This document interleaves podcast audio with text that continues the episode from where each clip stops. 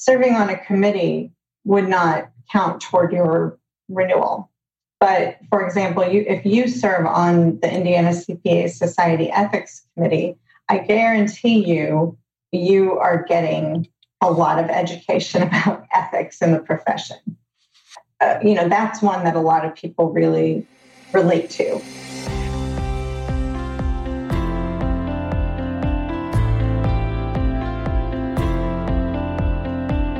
Welcome to Change Your Mindset podcast, formerly known as Improv is No Joke, where it's all about believing that strong communication skills are the best way in delivering your technical accounting knowledge and growing your business. An effective way of building stronger communication skills is by embracing the principles of applied improvisation. Your host is Peter Margaritis, CPA, aka the Accidental Accountant, and he will interview financial professionals and business leaders to find their secret in building stronger relationships with their clients, customers, associates, and peers, all the while growing their businesses. So let's start the show.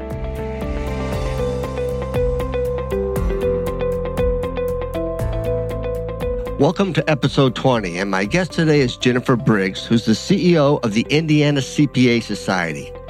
This is a follow up interview from our prior conversation on October 30th, 2017, around competency based CPE. It's been a little over a year since our conversation, and I wanted to check in with Jennifer to see the progress that they have made and learn about any unforeseen challenges that they may have faced and how they handle these challenges.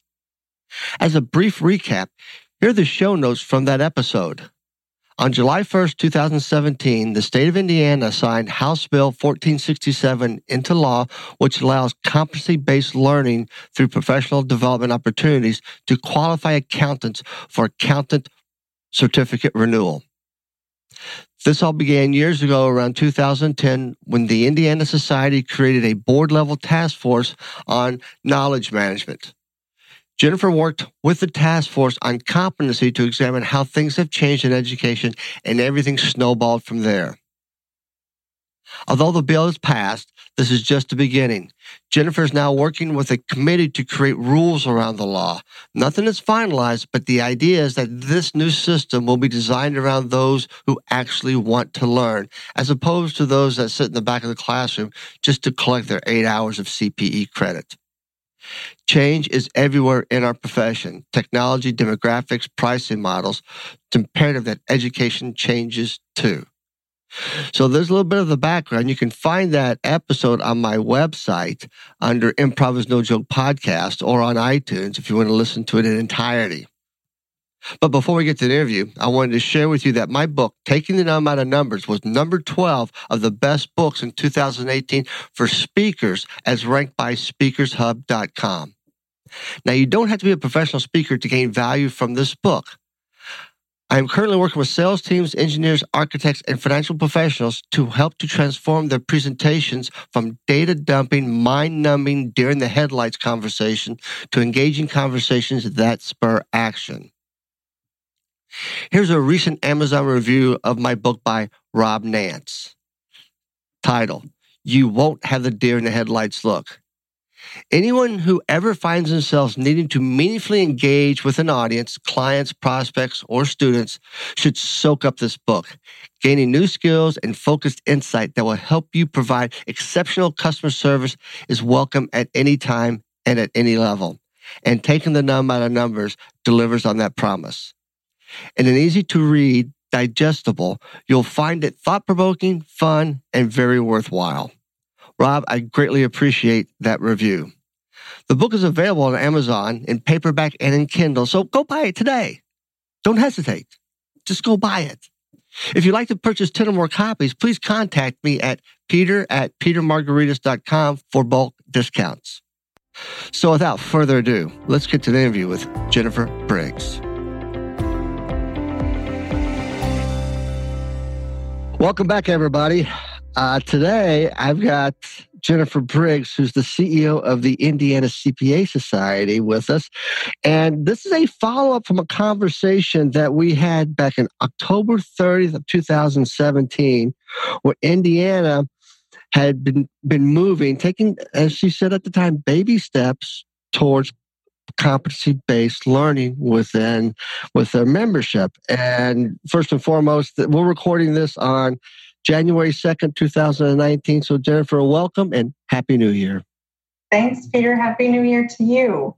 It's glad to have you back on. And if you could give the audience a little 10,000, 15,000 view of this competency based model, how it developed. Uh, I think it was like six, seven years ago, the idea, and how you and Gary Bolinger have evolved this over time. And then we'll move into where you are today with it a little over a year, year and a half later since our conversation.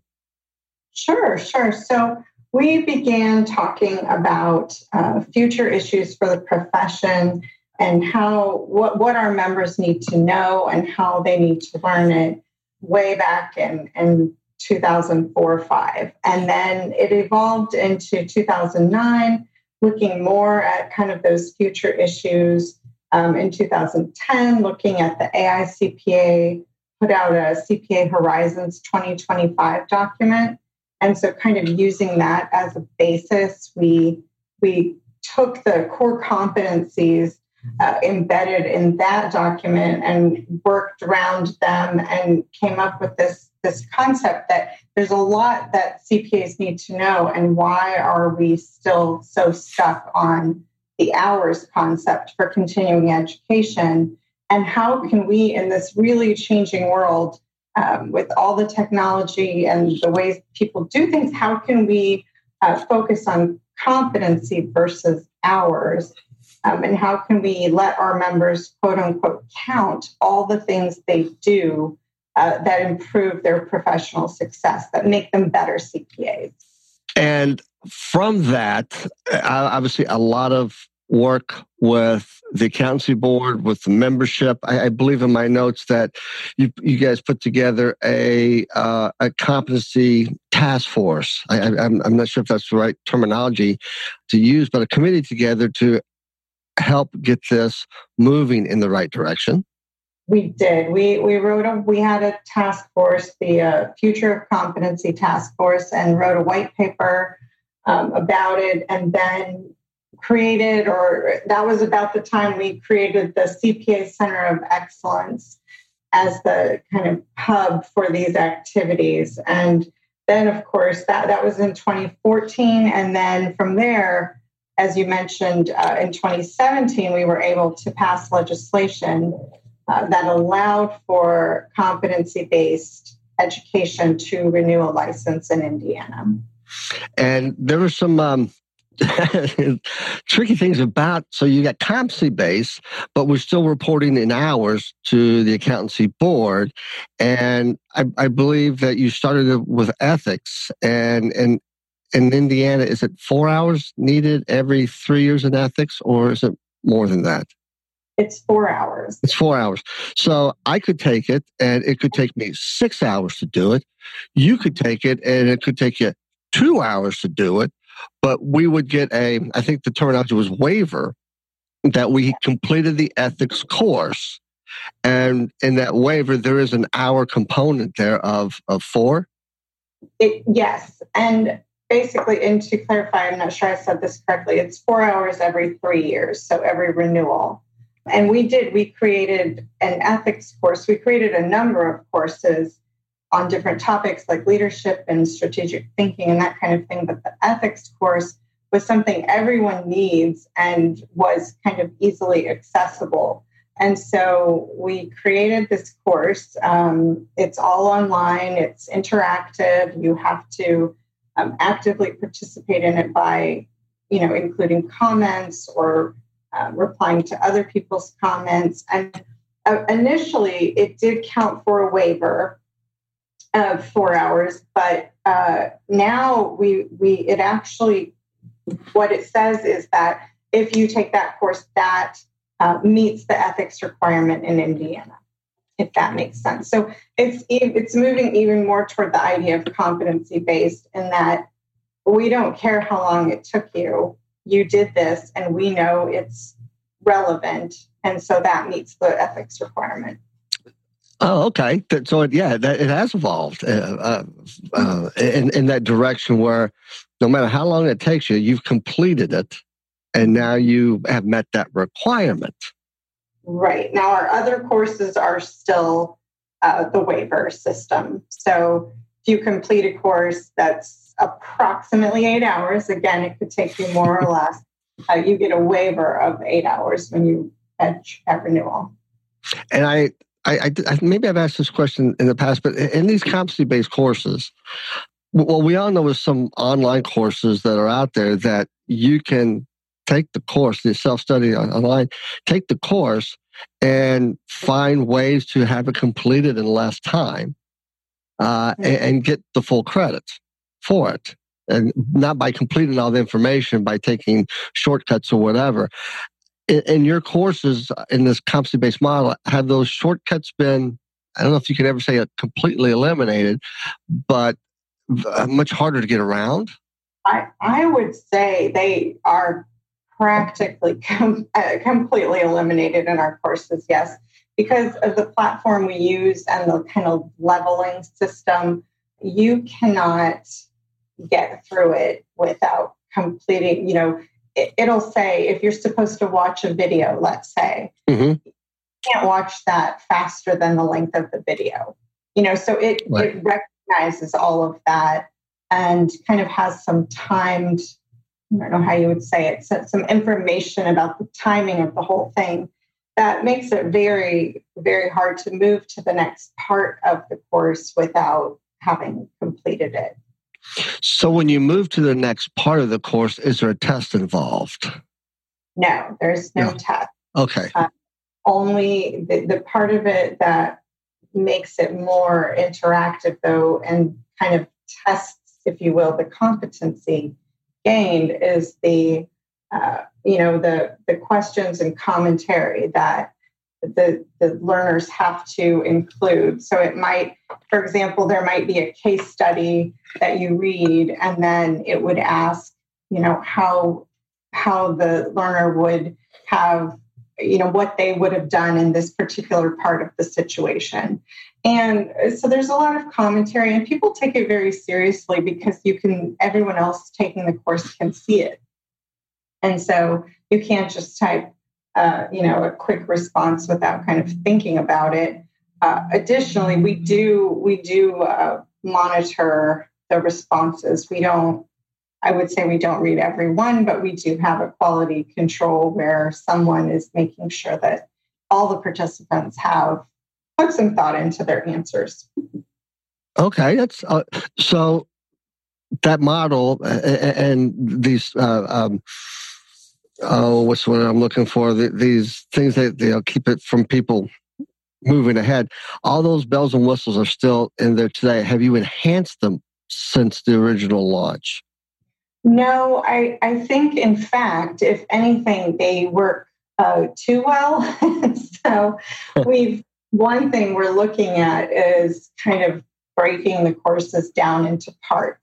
And I'll tell you what I mean by that. I think that we found the feedback we receive is that it takes almost everyone more time than the the eight hours, let's say, for the eight hour class.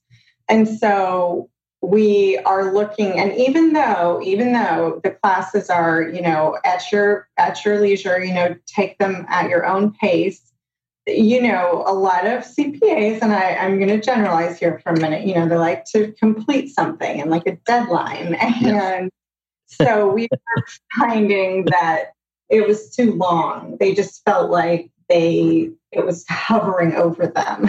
and if somehow, you know, if we could break them down into shorter parts, they could, you know, complete a part, still get some credit, if you will, waiver for that many hours, and then move on to the next part. So that's something we're working on now. I can, as you're saying that, I'm trying to put myself in the, the uh, attendees' shoes or in their seats. And if I'm doing eight hours of of some type of leadership skill, and I, I think, yeah, I could see where that would be a challenge. We, like, we want to get to the deadline. We, we love deadlines. We're, in the, we're in the deadline business. Uh, you know, and, and, I'll do everything I can to get to that deadline. But oh my God, yeah. I, and so you break them down into, let's say, two hour modules? Mm-hmm. Okay. Yeah. Yeah, and and the the way we're looking at it is so that they can be taken independently or as part of the the whole. You know, so if you just do parts one, two, and three, you still have a lot of learning there. Okay, so so you, you did say you get some waivers for completing portion of it. You you don't have to complete all of it to receive all that waiver. You could decide I don't want to finish this, but I do have two hours from the module that I did complete. Right. That's that's what we're looking at. So when we talked last year, and I made a comment about you guys doing a great job with this. You, you, didn't like hit the gun, go and to go sprinting off. You know, like you're in a race. You, you took baby steps over time, these little baby steps. And I guess my question is since a year or so, have these steps grown up a little bit? Are we taking a little bit longer steps? Or are we still going down the baby steps just to be sure? You know, that's that's a great question. We're really evaluating uh, everything around this right now. Not the concept, not not the idea of competency based education, but um, I don't even know what, whether we're two teenage steps. I would say uh, maybe preteen, which can sometimes be challenging. Let's say if you've ever had a preteen in your house. Yes. Um, and so we we have learned a lot along the way. We hear from members, we take that feedback, and frankly, the comfort level is something we did not really acknowledge, or or perhaps we just maybe it seemed like we weren't moving that fast, but it, it to us, but it seemed fast for a lot of our members. Just mm-hmm. something about a waiver of hours did not feel comfortable to a lot of people. Um, you know how it is. You want to you want to be able to say, "I completed what I needed to complete."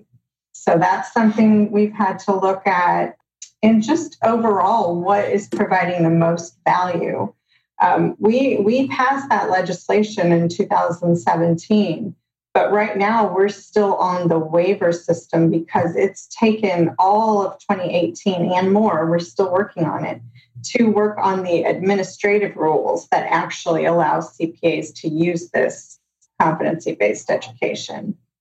That process has been great and interesting, but but also challenging.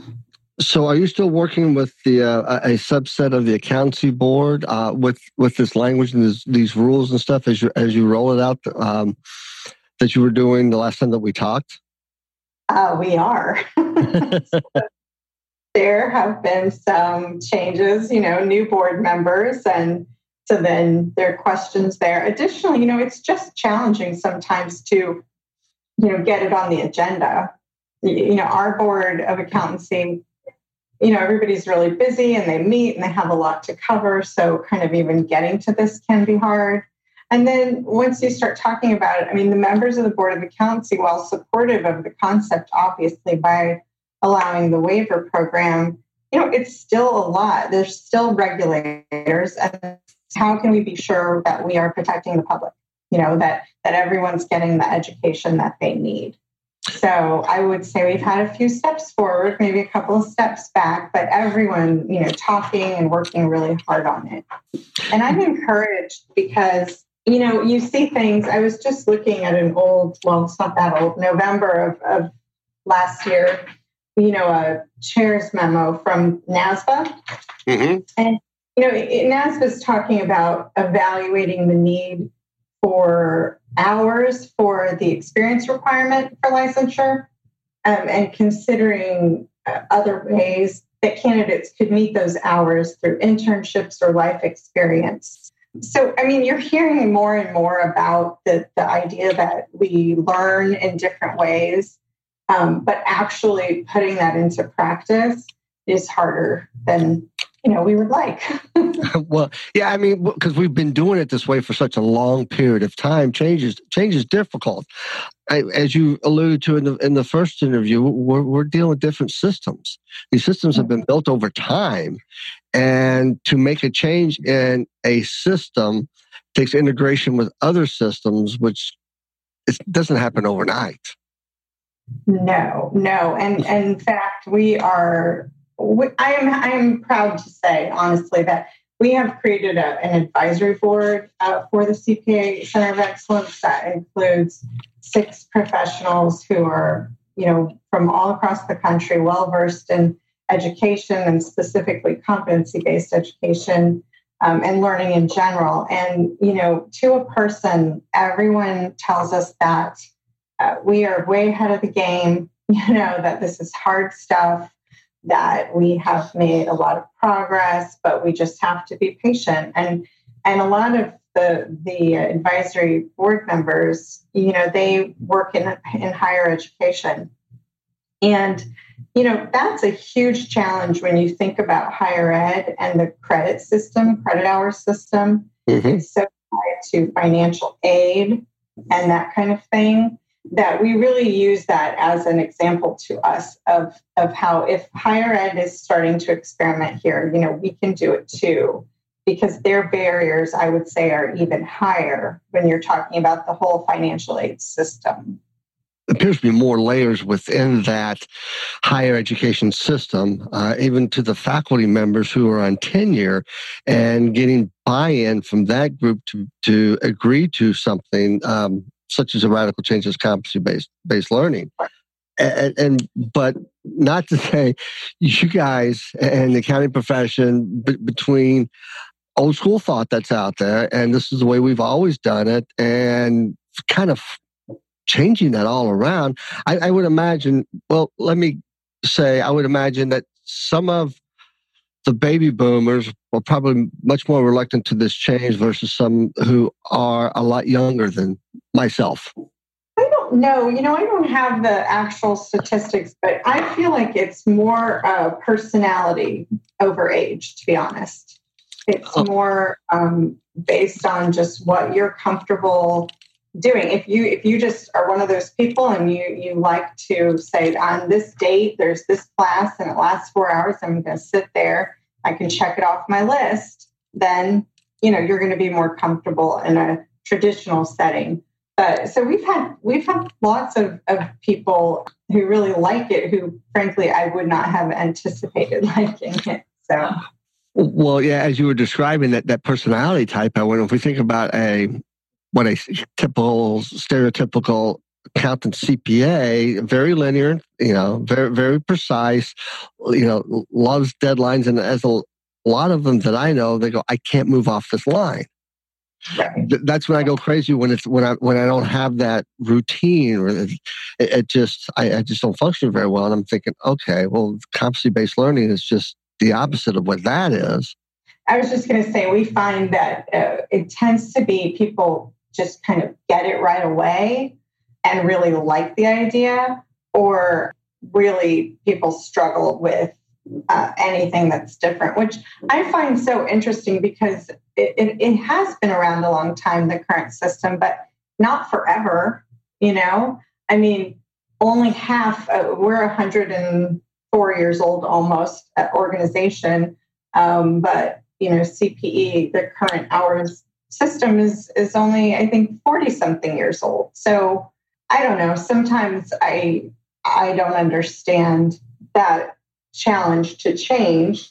Having said that, you're talking about a CPA license, right? You're talking about a livelihood. You're talking about a profession and something that people worked really hard for. I understand kind of not wanting to rock the boat and just do what needs to be done. But I also know how our members are learning in so many different ways. And I just wish that we could, you know, we just want to move that forward. And, and I think that we are. We're trying to incorporate competency based education into kind of everything we're doing. So we're looking at our traditional courses and sort of uh, looking at how we incorporate some competency based education into it, even though it's still going to be hours based, if that makes sense. We, we have completely changed our leadership program, uh, particularly for young members. And, you know, it now involves a book club where they do work, you know, pre work, reading this book um, before the meetings. And then between meetings, there's an online competency based course. Um, additionally, we're using a, a online tool to assess where they are in certain areas like communication or strategic thinking. So I think we're we're understanding some of the barriers a little bit more and still still moving forward but also trying to make it more palatable by kind of um, feeding it into other things if that makes sense I, I, yeah it, it does and, and as you were describing this uh, over the over the past couple of weeks, we've had family and for the holidays or whatever, and and my wife said something. I need to go get the newspaper, and my son go who's who's eighteen, like, mom, why do you read a newspaper? Nobody does that anymore. Just read it on your I, iPad. And it, they, but it also goes to different ways of learning and and right now, and it, I'm glad you guys are uh, are um, attacking this because it's we live in to some degree somewhat of um, a la carte world versus ordering just off the menu, and mm-hmm. people learn in different ways, and to be able to provide that opportunity that they can learn what fits them the best will only make them more successful. That's I, that's what we think. That's what we believe. So just just kind of figure. One example I, I probably used when we talked before, but I think is such a good one is something like in Indiana, and I think this is is like this in most places. I mean, serving on a committee would not count toward your renewal. But for example, you if you serve on the Indiana CPA Society Ethics Committee, I guarantee you you are getting a lot of education about ethics in the profession. Uh, you know, that's one that a lot of people really relate to. So, does Indiana now provide continuing education for those who serve on a, a committee? A committee. We are. Yeah, I believe. Now, see, this is where you're catching me and my lack of detail. so, that I believe. I believe so. I believe that's part of the new uh, rule. Unfortunately, I'm not sure that that I think it's also tied to um, or the new legislation, and I think it might be tied to the rules though, as far as actually using it. But what a great way! I mean, think about. I, I remember how much I learned serving on the board in the Ohio Society CPAs in, in the mm-hmm. role of chair. Uh, never really thought about getting CPE for it, but that would have been great. I, and just from a from a selfish perspective of of being say in your shoes as a CEO, what a great great way to get membership involved. Right. And and again, like if yes, your experience in Ohio is perfect example. You you definitely learned along the way and you spent a lot of hours, I'm guessing, doing it. Didn't do you think that added to your experience as a professional? Oh, by far. I I walked. I still. I walked away. I thank Clark Price every time I see him because I never had that opportunity, I would have missed out on a ton. Mm-hmm. So it just seems like we should be able to find a way, and that's what we're working on to to make that experience a part of your renewal process. Uh, that, that's that's a great. I, I I love that idea. And I do want to, uh, uh, I don't know if we mentioned this earlier, but the competency rule in Indiana, it, it's an option. It's not, it, it's not mandatory. Oh, thank you so much. Yes, yes. We try to stress that. Um, it is just an option. We, we, we know there are people who will always be uh, comfortable with, you know, I need this many hours, and they do those and they move on. And that's fine. All, all we're saying is that it should be an option for people who, who want to try something different. And do you happen to have the? Um, I, I tend to think if it's an option. So you've got approximate size of, of, the of the professional membership within Indiana. Is there a percentage of that you have of of that membership that are attempting or trying competency based learning versus and, and has that grown over time? I don't have this the exact numbers here. I can tell you that it it kind of has gone up and down, just to be honest. And one area, again, when you can make it very clear. So our ethics competency based course does very well. We we just uh, released a new course uh, in 2018, and that did very well. It's a big seller. But most of the other courses that are not as easy to kind of quantify what you need mm-hmm. uh, don't, don't do it well. But again, that's why I also try to focus. We have these competency based courses, and I'm sure there are others out there. but it, it's more important to us that um, everyone understands that this is about what experiences you have that add to your professional expertise and how you can quote unquote count those. Yeah, yes. And I, th- I was thinking, are you still the only CPA association in the United States that have gone down this path, or have other states begun to move in the same direction? I know there are some other states doing some things, in particular, uh, Wisconsin. You know, they did not have a CPE requirement for license renewal. They were the only state, I believe, that, that didn't. And now, as they have a rule now, they have a requirement now, they have been implementing that, um, allowing some competency based education as part of that. I can't say I'm fully versed on that, but I know mm-hmm. our staff have been talking to them about what they're doing. Um, they're they're equating theirs to ours, um, or at least I believe like credits, so that they can make it a little easier to understand, which is something you know we talk about as well. It's just hard. I'm sure. I'm sure other states. I think things like um, micro learning probably would would count in this category to some extent. And I know a lot of people are doing that. Yeah, we're doing that. I know we have that here in Ohio, and I believe it also in Maryland. But I haven't heard much about micro learning.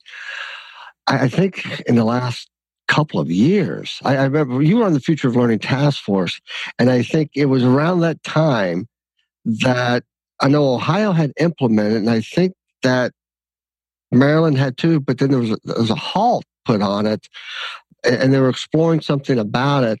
Uh, but I know it's still there, but I'm not sure if any other states have really jumped on that bandwagon. You know, I'm not sure. That's something we kind of didn't weren't overly interested in, to be honest, for a while. Now we we understand, you know, that's part of it. It's if you want a 10 minute increment and it, it contributed to your competency, by all means, let's do it. I think we find, and I don't know about other states, we find that it's the, the same idea as our longer courses being kind of hanging over people's heads. They don't really like the concept of having to keep track of such small increments of time, even though obviously they do that in their day to day, a lot of them. yes, they, they, you would think they'd be able to track time. They could track CP as well, uh, but right. uh, uh, along those lines. But I also think it's part of a, a, a, a mentality, and maybe it's a generational one. But I, I, I wish I knew the statistics, but I know they weren't that high. In Ohio, we have our our, our monthly magazine that you can read, fill in some dots, send it in, and get an hour's worth of credit. Mm-hmm. I'm not sure. I, I, I don't, like I said, I don't know the stats, but they weren't really high on the number of members that attempted it. Really? That's interesting. I think, um, and see what's so what's so fun about that is so we've never done that here. I know I know quite a few states do that still, but when I think about it, for us, that would be a great example of of let's say you kind of have a plan. You know, here are some things I want to know more about, and reading that magazine could be part of that plan. Just mm-hmm. keeping so you count that time even though you don't have to submit a, a test, if you will, or kind of anything like that. And if I can, I'll say I was just talking to a colleague the other day over break, and her daughter is in sixth grade, and she was, and her sister and my son were uh, running around my house like maniacs. And, uh, playing hide and seek and at one point uh, flopped down on the couch to take a break and and she said oh i can count this for her pe class. Over the break there was some incentive uh, for them. They had to track you know their activity. And she was trying to get four hours a week. And it didn't have to be you know go to the gym or do this many jumping jacks if people still do jumping jacks. but, um, you know, she and we we both said, "Yeah, you're sweating. You should get credit for this." and I just thought, gosh, if we can if we can do that for sixth grade PE, we should be able to figure it out. Yeah, you're right. Um, and actually, I had tested something with Maryland where we took the first five podcasts and made them NASBA compliant, and we offered it up out for SCP. And my thought was, well, for those who commute, if you listen to an episode on a daily basis, by the end of the week, you've got five, and just keep adding that up. And we we tried to market it and it's still sitting out there but i think over the last two years we've sold three maybe. And, and the only thing that we've concluded is one, that, well, okay, a podcast is still kind of new to a lot, and two, it's only an hour or even a half an, a half of a credit. That in, yeah, is it worth that investment where I could used to go sit in for eight hours? Okay, I've got my eight hours. I can move to the next. I don't know. I think it's still part of that mentality and and maybe better understanding the product that's out there or, or, or the opportunity that's out there. But at the end of the day, it's all about learning. It is. And, and I would say we are in the same boat, honestly, with just people actually participating, again, aside from the ethics. And, and I don't know, I think it is it's just about a comfort level and what's easy. And I don't blame anyone. Listen, I don't I don't want to add one more thing that I need to track. I'm one of those people like I refuse to wear one of those step tracker things. I'm like, no, I need more pressure. I'm good. but, you know, I just think there are just people who, who want to know how to do it and do it. Yeah. I, I, I, I'm one of those who like, I guess it's, I don't know if it's the competition or what, but if I had, you know, 10,000 steps yesterday, how can I do 10,000 again today to help build that habit up? Sometimes it works, sometimes it doesn't. And, I, you know, the other aspect of it is, and, and I thought about this one day, whether you're in business and industry, whether you're in public accounting, you really only have about eight months out of the 12 where you can fully learn or, or, or go through that learning process. During those peak times you're learning but not in a cpe way. And then when we when we're done with being busy, then we've got this. Uh, there's a lot on our plates. There's a lot. There's a lot. And but again, like if you think of it this way, and and if you think about it, you're in industry and you want to take on a new project that's something you've never done before, so you're going to have to research it and talk to people and make a plan and implement. I mean, all of that's education and that's what we're talking about. But then I'll tell you, we have a lot of people say in response to that, they say, well, you should just be doing that anyway. And CPE is on top of your regular job. You know, so it's it is ingrained. it is ingrained. Eh, it's ingrained since kindergarten, I, I believe. But yeah, I guess I, I, love that idea. You give me something to do. I go research, work on it. I bring you a memo back. You go, okay, look at this, spend another couple hours. We put it in place, and, it, and when we're looking at, you know, did we do it right? What do we do wrong? That all is part of continuing professional education.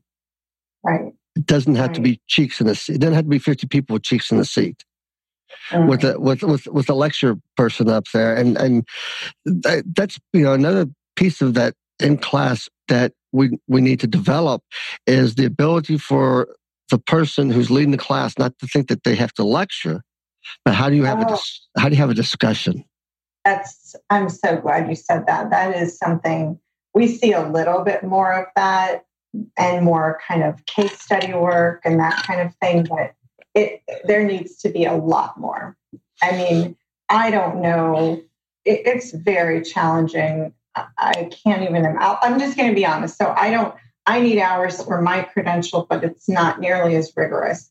And I go to conferences and there's a different topic every hour, and I still can hardly stand to sit for that long. so, so I think about members, you know, on one topic for eight hours. Uh, that just that seems hard. But but you know, I understand because if you're going to take the day, you know, the day to do it, you want to get as many hours in as you can. Right, but is it is it you can't sit that long because you just like sitting that long, or I can't sit this long because it's not interesting or it's not engaging. Oh, yes, exactly. Yeah, I think that's part of it. That's a big. I think part of it is just my personal problem with sitting for long periods of time. But but I guess that that is the point. Is I'm going to say something I maybe shouldn't, but I I really think that we as state societies are really dependent on our vendors for education. And of course, we plan it and we choose and that kind of thing.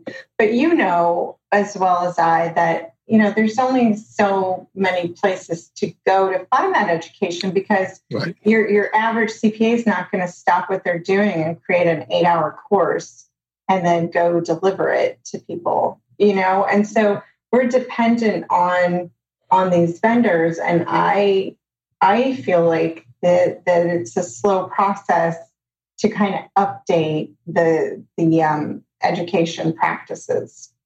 It is, and and um, Chris Jenkins in South Carolina tried something. Uh, he contracted myself and another gentleman to come and do a two and a half day workshop with some folks who were delivering tax and audit uh, at conferences and yeah. try to help them or teach them how to be more engaging in that classroom.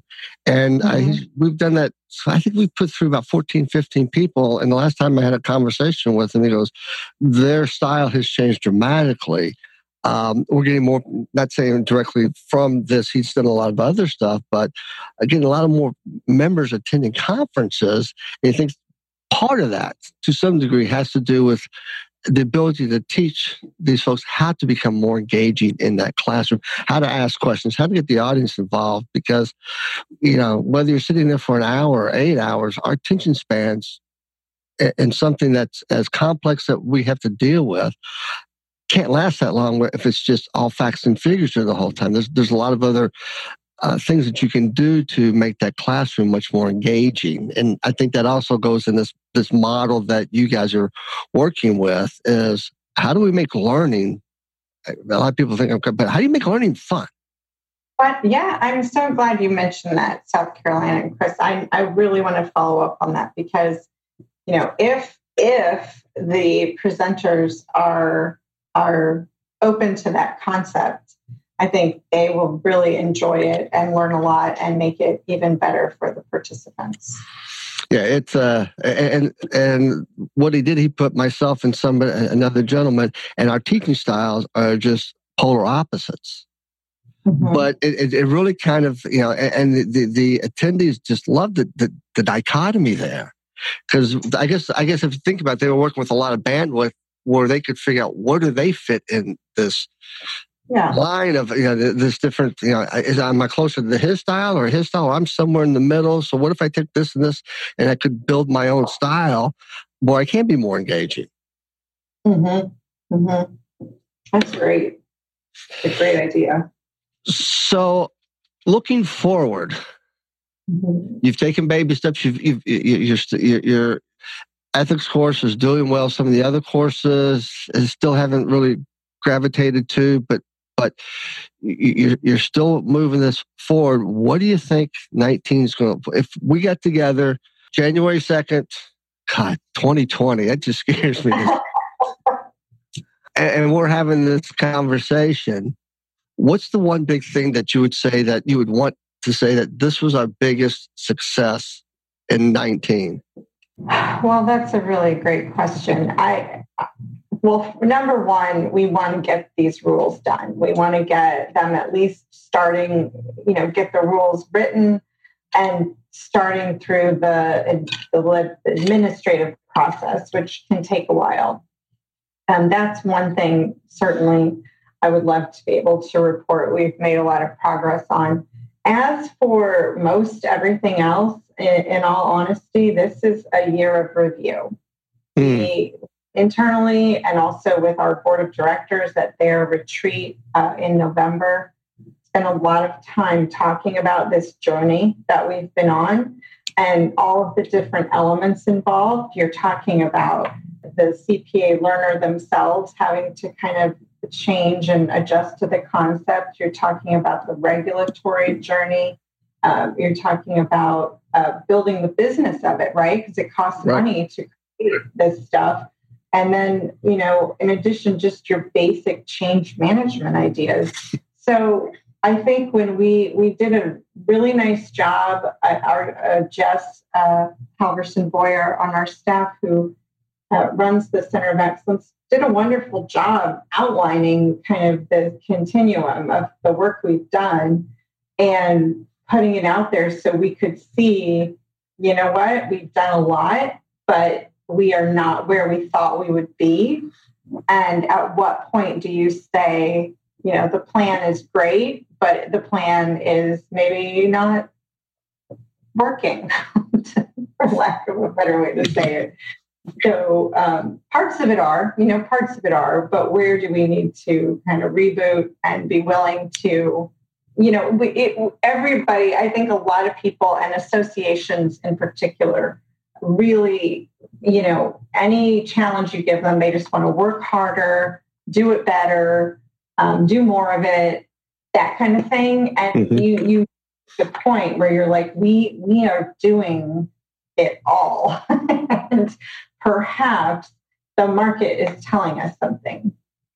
So long, long, long answer to your to your question, mm-hmm. but I, I think that I'm I would love to know what, what I would say this time next year because I think we're going to have a lot of deep thinking this year, trying to figure out what's what's next. The, yeah, the, the market will uh, always tell you if you're successful or not, or if you're going down the right path, or it might be to the fact of great idea. You might be ahead of yourself just a little bit. I don't think you are, but I'm kind of biased in this because I love what you guys are doing. Well, thanks. I, I I didn't think we were. I, mean, you you can. I'm the first to admit. You know, when I when we we get on board with an idea, um, we work hard on it, and you can you can kind of have uh, blinders on to some extent. And now we're just taking that step back to say, okay, what what part one thing that came up uh, quickly and with our advisory board when we met with them and, and just so you know the advisory board includes people like donny shimamoto and kelly richmond pope and then uh, tracy king jeff evans who's uh, an expert in this area at purdue university um, and bernard bull who i believe has a new position at a university recently that i don't know. Long story short, when they when they first met um, and were exposed to all that we had done and were there to give us some feedback, one thing that came out of that, the most important thing that came out of it was the idea that we are kind of trying to start a revolution and maybe we could have done it more as an evolution. Oh, yeah. it doesn't seem revolutionary because, you know, we haven't maybe taken as many steps as we anticipated. But the point was well taken in that we were asking for a lot of change, you know, a lot of hmm. change overnight. We want you to understand competency based. We want the regulators to understand it. We want you to try new things. And we, we know it's hard and I all this stuff. And and perhaps the, the things we're doing now, frankly, uh, trying to tie into other elements of what we do, the concepts of competency-based education is is maybe something we should have spent a little more time on the front end. You know, I mean, hindsight's twenty twenty, but I think we are kind of trying to learn from that and say where are we not being successful where are challenges in the change management process?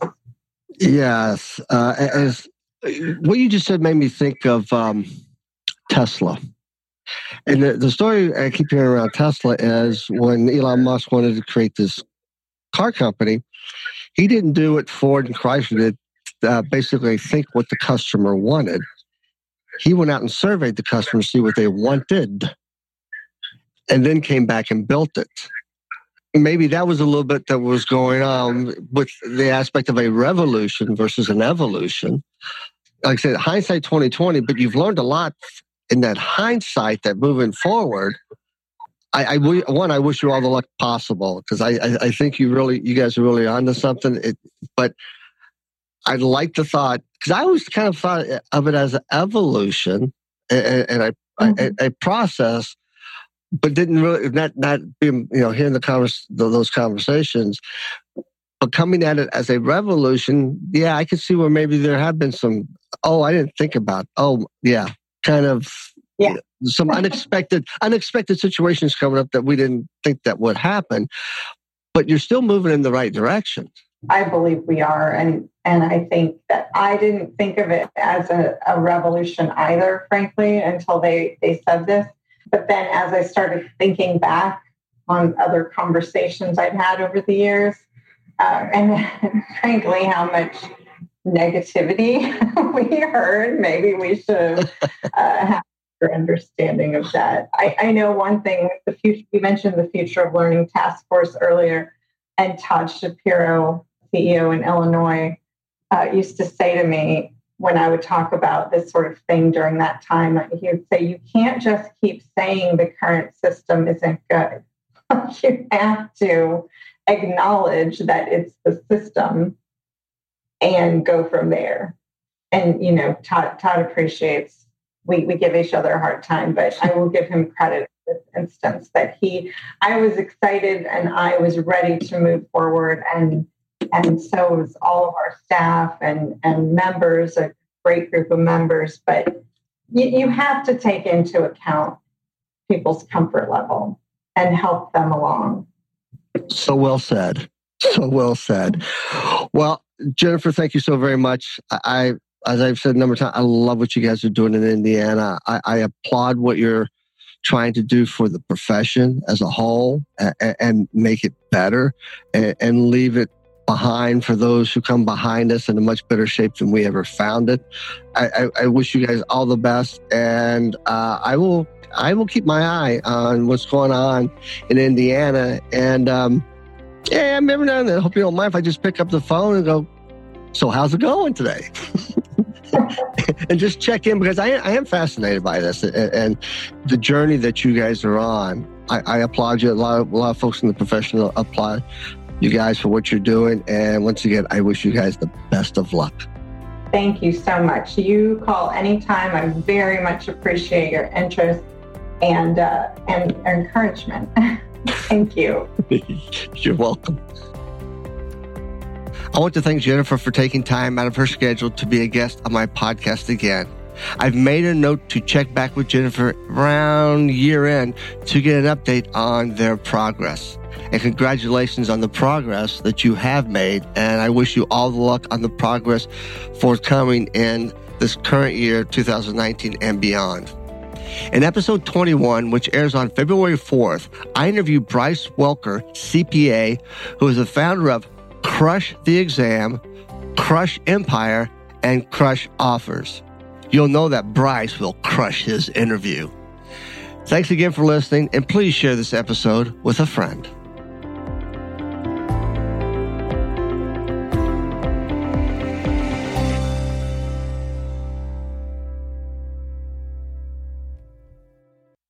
This podcast is a part of the C Suite Radio Network. For more top business podcasts, visit c-suiteradio.com.